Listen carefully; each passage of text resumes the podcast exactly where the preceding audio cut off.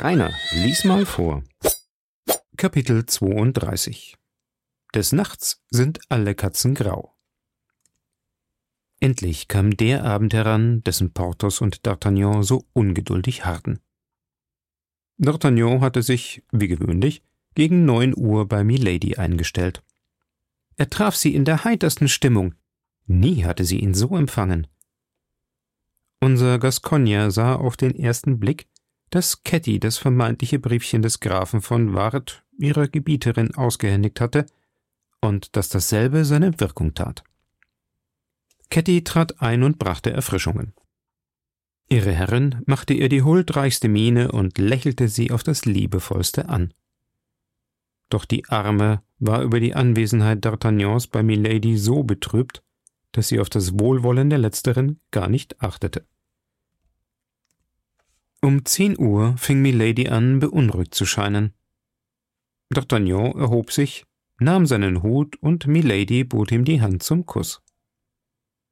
Der junge Mann fühlte, dass sie ihm die Hand drückte und sah ein, das geschehe nicht aus Koketterie, sondern aus einem Gefühl von Dankbarkeit, weil er sich entferne. Sie liebt ihn rasend, murmelte er und ging fort. Ketty saß, ihr Gesicht in den Händen verborgen, und weinte. Sie hörte D'Artagnan wohl eintreten, richtete aber ihr Köpfchen nicht empor.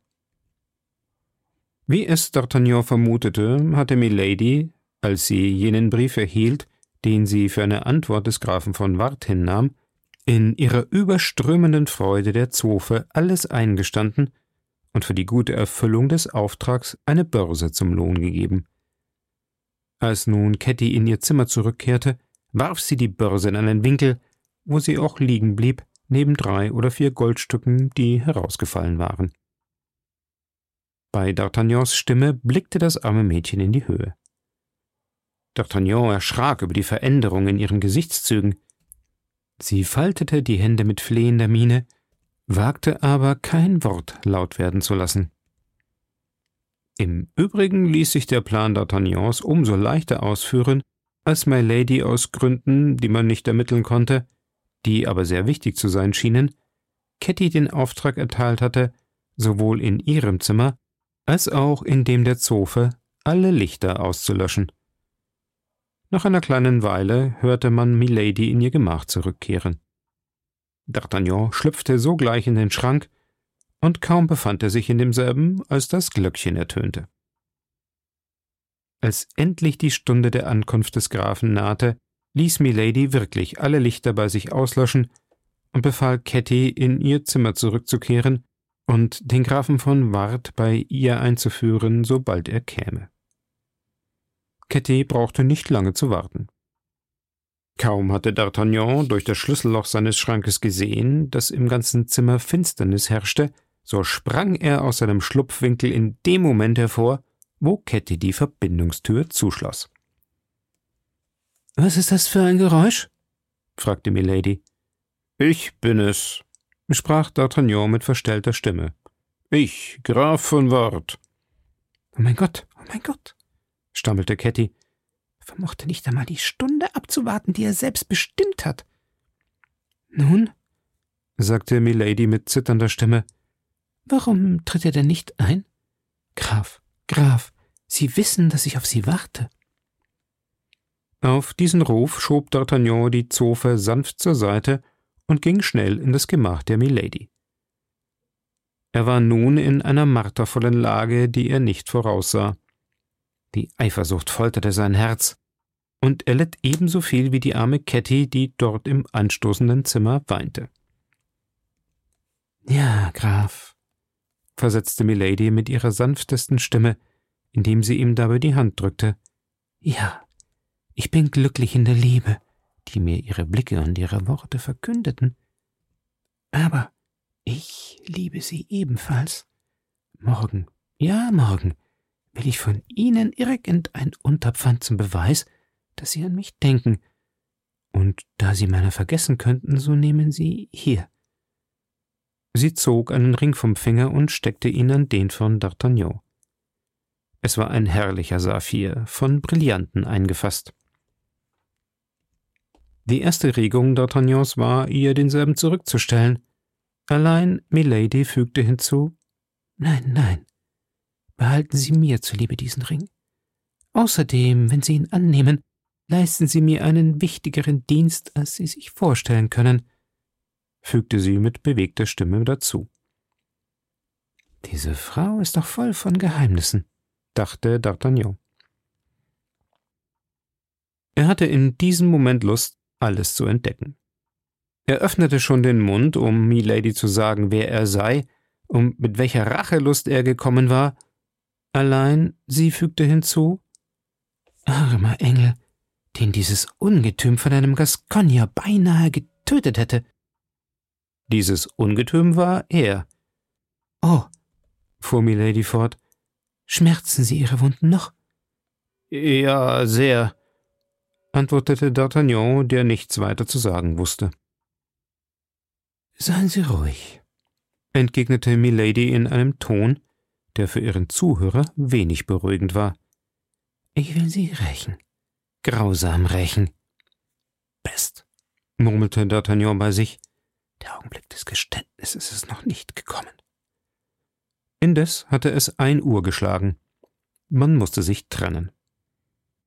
Als D'Artagnan von Milady schied, fühlte er nur ein lebhaftes Bedauern, dass er von ihr scheiden musste, und bei dem leidenschaftlichen Lebewohl, das sie sich sagten, verabredeten sie für kommende Woche eine neue Zusammenkunft. Ketty hoffte noch mit D'Artagnan sprechen zu können, wenn er durch ihr Zimmer ging, doch Milady begleitete ihn selbst in der Finsternis bis zur Treppe.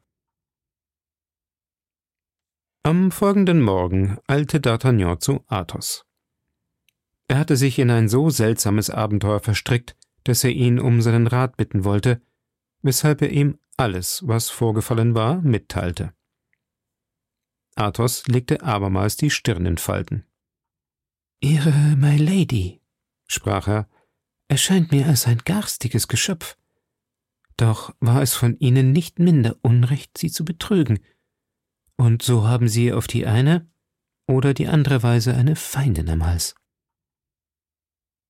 Athos blickte während des Redens unablässig auf den mit Diamanten eingefassten Saphir, der am Finger des D'Artagnan die Stelle des Ringes der Königin eingenommen hatte, den er sorgsam in ein Kästchen verschloss. Sie blicken diesen Ring an, sprach der Gascogner und war stolz darauf, dass er vor den Augen seines Freundes ein so schönes Geschenk konnte blicken lassen. Ja, versetzte Athos, er erinnert mich an ein Familienkleinod. Der Ring ist herrlich, nicht wahr? fragte D'Artagnan. Er ist prachtvoll, entgegnete Athos. Ich dachte nicht, dass zwei Saphire von so schönem Wasser existieren. Haben Sie ihn gegen Ihren Diamanten getauscht? Nein, erwiderte D'Artagnan. Es ist ein Geschenk von meiner schönen Engländerin, oder vielmehr von meiner schönen Französin, denn obgleich ich sie nicht danach fragte, so bin ich doch sicher, dass sie in Frankreich geboren ist. Diesen Ring haben Sie von Milady bekommen? rief Athos mit einer Stimme, in der sich eine große Gemütsbewegung kundgab. Von ihr selbst. Sie gab mir denselben in dieser Nacht. Zeigen Sie mir doch den Ring, sagte Athos. Hier ist er, entgegnete D'Artagnan und nahm ihn vom Finger. Athos prüfte denselben und wurde sehr blass. Dann versuchte er ihn am Ringfinger seiner linken Hand. Er passte so gut, als wäre er dafür gemacht. Eine Wolke des Zorns und der Rache schattete über der sonst so ruhigen Stirn des Athos, und er sagte Es ist unmöglich derselbe. Wie sollte nur dieser Ring in die Hände der My Lady Cleric kommen? Und doch hält es schwer zu glauben, dass zwischen zwei Juwelen eine solche Ähnlichkeit herrsche. Kennen Sie diesen Ring? fragte D'Artagnan. Ich glaube ihn zu kennen, antwortete Athos. Doch habe ich mich zweifelsohne geirrt. Er stellte D'Artagnan den Ring zurück, behielt ihn aber stets im Auge. Nach einem Weilchen sprach er Ich bitte Sie, D'Artagnan, ziehen Sie doch den Ring vom Finger, oder wenden Sie den Edelstein nach innen. Er erweckt in mir so grausame Erinnerungen, dass ich unvermögend wäre, mit Ihnen darüber zu sprechen. Wollten Sie nicht einen Rat von mir? Sagten Sie nicht, dass Sie sich in Verlegenheit befinden, was Sie tun sollten? Doch halt, geben Sie mir den Ring wieder. Derjenige, von dem ich sprechen wollte, muss im Folge eines Vorfalles eingeritzt sein. D'Artagnan nahm den Ring abermals vom Finger und reichte ihn Athos. Athos schauderte und sprach Sehen Sie, ob das nicht seltsam ist. Er zeigte D'Artagnan die Ritze, deren er gedacht hatte. Von wem aber hatten Sie diesen Saphir, Athos? Von meiner Mutter, die ihn von ihrer Mutter geerbt hat. Wie gesagt, es ist ein Kleinod, der von der Familie nie wegkommen sollte. Und Sie haben ihn doch verkauft? fragte D'Artagnan zögernd. Nein, versetzte Athos mit einem seltsamen Lächeln. Ich habe ihn bei einem Liebesabenteuer verschenkt, wie Sie ihn erhalten haben. D'Artagnan wurde gleichfalls tiefsinnig. Es dünkte ihn, als sähe er im Leben der Milady Abgründe düsterer, schreckenvoller Art. Er steckte den Ring nicht mehr an den Finger, sondern in die Tasche. Hören Sie, sprach Athos, ihn bei der Hand fassend. Sie wissen, D'Artagnan, dass ich Sie liebe. Hätte ich einen Sohn, könnte ich ihn nicht mehr lieben. Gut, glauben Sie mir, entsagen Sie dieser Frau.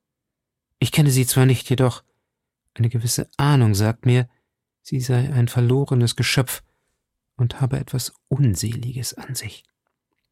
Sie haben auch recht, sagte D'Artagnan. Glauben Sie mir, ich trenne mich von ihr und gestehe, dass sie mich auch mit Schrecken erfüllt. Werden Sie diesen Mut haben? fragte Athos. Ich werde ihn haben und das auf der Stelle, antwortete D'Artagnan. Ganz gut, mein Kind. Sie haben recht, versetzte der Edelmann und drückte dem Gascogner die Hand mit fast väterlicher Zuneigung. Und Gott gebe, dass diese Frau, die kaum in ihre Lebensbahn eingetreten ist, darin keine traurige Spur zurücklasse. Athos grüßte D'Artagnan mit einem Kopfnicken, wie ein Mann, der damit sagen wollte, er möchte mit seinen Gedanken gerne alleine bleiben. Als D'Artagnan nach Hause kam, traf er Ketty, die auf ihn wartete. Ein Monat Fieber hätte das arme Kind nicht mehr verändert, als es der Schmerz und Eifersucht in einer Stunde getan haben. Sie ward von ihrer Gebieterin zum Grafen von Ward geschickt. Ihre Gebieterin war toll vor Liebe, berauscht vor Freude. Sie wollte wissen, wann ihr der Graf eine Zusammenkunft gebe. Die arme Ketty erwartete blass und zitternd D'Artagnans Antwort. Anstatt zu antworten, nahm er eine Feder und schrieb folgendes Briefchen, das er gleichfalls, wie das vorhergehende, nicht unterzeichnete. Zählen Sie nicht auf mich, Madame, denn seit meiner Genesung habe ich so vielen Genüssen dieser Art nachzukommen, dass ich in diese Angelegenheiten eine gewisse Ordnung bringen muss. Wenn die Reihe an Sie kommt, werde ich die Ehre haben, es Ihnen bekannt zu geben. Meinen Handkuss. Von dem Saphir sprach er kein Wort. Der Gascogner wollte ihn bis auf weiteren Befehl als eine Waffe gegen Milady bewahren. Im Übrigen täte man Unrecht, wollte man die Handlungen einer Zeitperiode aus dem Gesichtspunkt einer anderen betrachten. Was man heute als eine Schmach für einen Mann von Bildung ansehen würde, das war damals etwas ganz Einfaches und Natürliches gewesen. D'Artagnan gab Ketty den Brief unversiegelt. Sie las ihn, ohne ihn sogleich zu verstehen, und wurde fast verrückt, als sie ihn zum zweiten Mal las. Ketty konnte nicht an dieses Glück glauben. D'Artagnan musste ihr mündlich die Versicherung wiederholen, die ihr der Brief schriftlich gab. Wie groß auch die Gefahr war, welche die Arme bei dem leidenschaftlichen Charakter der Milady zu bestehen hatte, wenn sie ihr dieses Briefchen überbrachte, so kehrte sie doch, so schnell sie konnte, nach der Place Royale zurück. Das Herz der besten Frau ist bei den Leiden einer Nebenbuhlerin unbarmherzig. Milady entfaltete den Brief mit derselben Eilfertigkeit, mit der ihn die Zofe überbracht hatte. Doch wurde sie schon bei den ersten Worten leichenfahl. Dann zerkrümmte sie das Papier und sprach mit blitzenden Augen zu Ketty gewandt. Was soll's mit diesem Brief? Nun, es ist die Antwort auf jenen der gnädigen Frau, sagte Ketty ganz bebend. Unmöglich, rief Milady. Unmöglich kann ein Edelmann einen solchen Brief an eine Frau geschrieben haben. Dann rief sie auf einmal wieder Mein Gott, könnte er wissen? Sie hielt plötzlich inne, knirschte mit den Zähnen und ihr Antlitz ward leichenfahl. Sie wollte sich dem Fenster nähern, um frische Luft zu schöpfen, doch vermochte sie nur den Arm auszustrecken. Es versagten ihr die Kräfte, sie sank zurück auf einen Stuhl. Ketty dachte, sie befinde sich wohl unwohl und eilte zu ihr, um ihr die Schnürbrust zu lüften. Was willst du?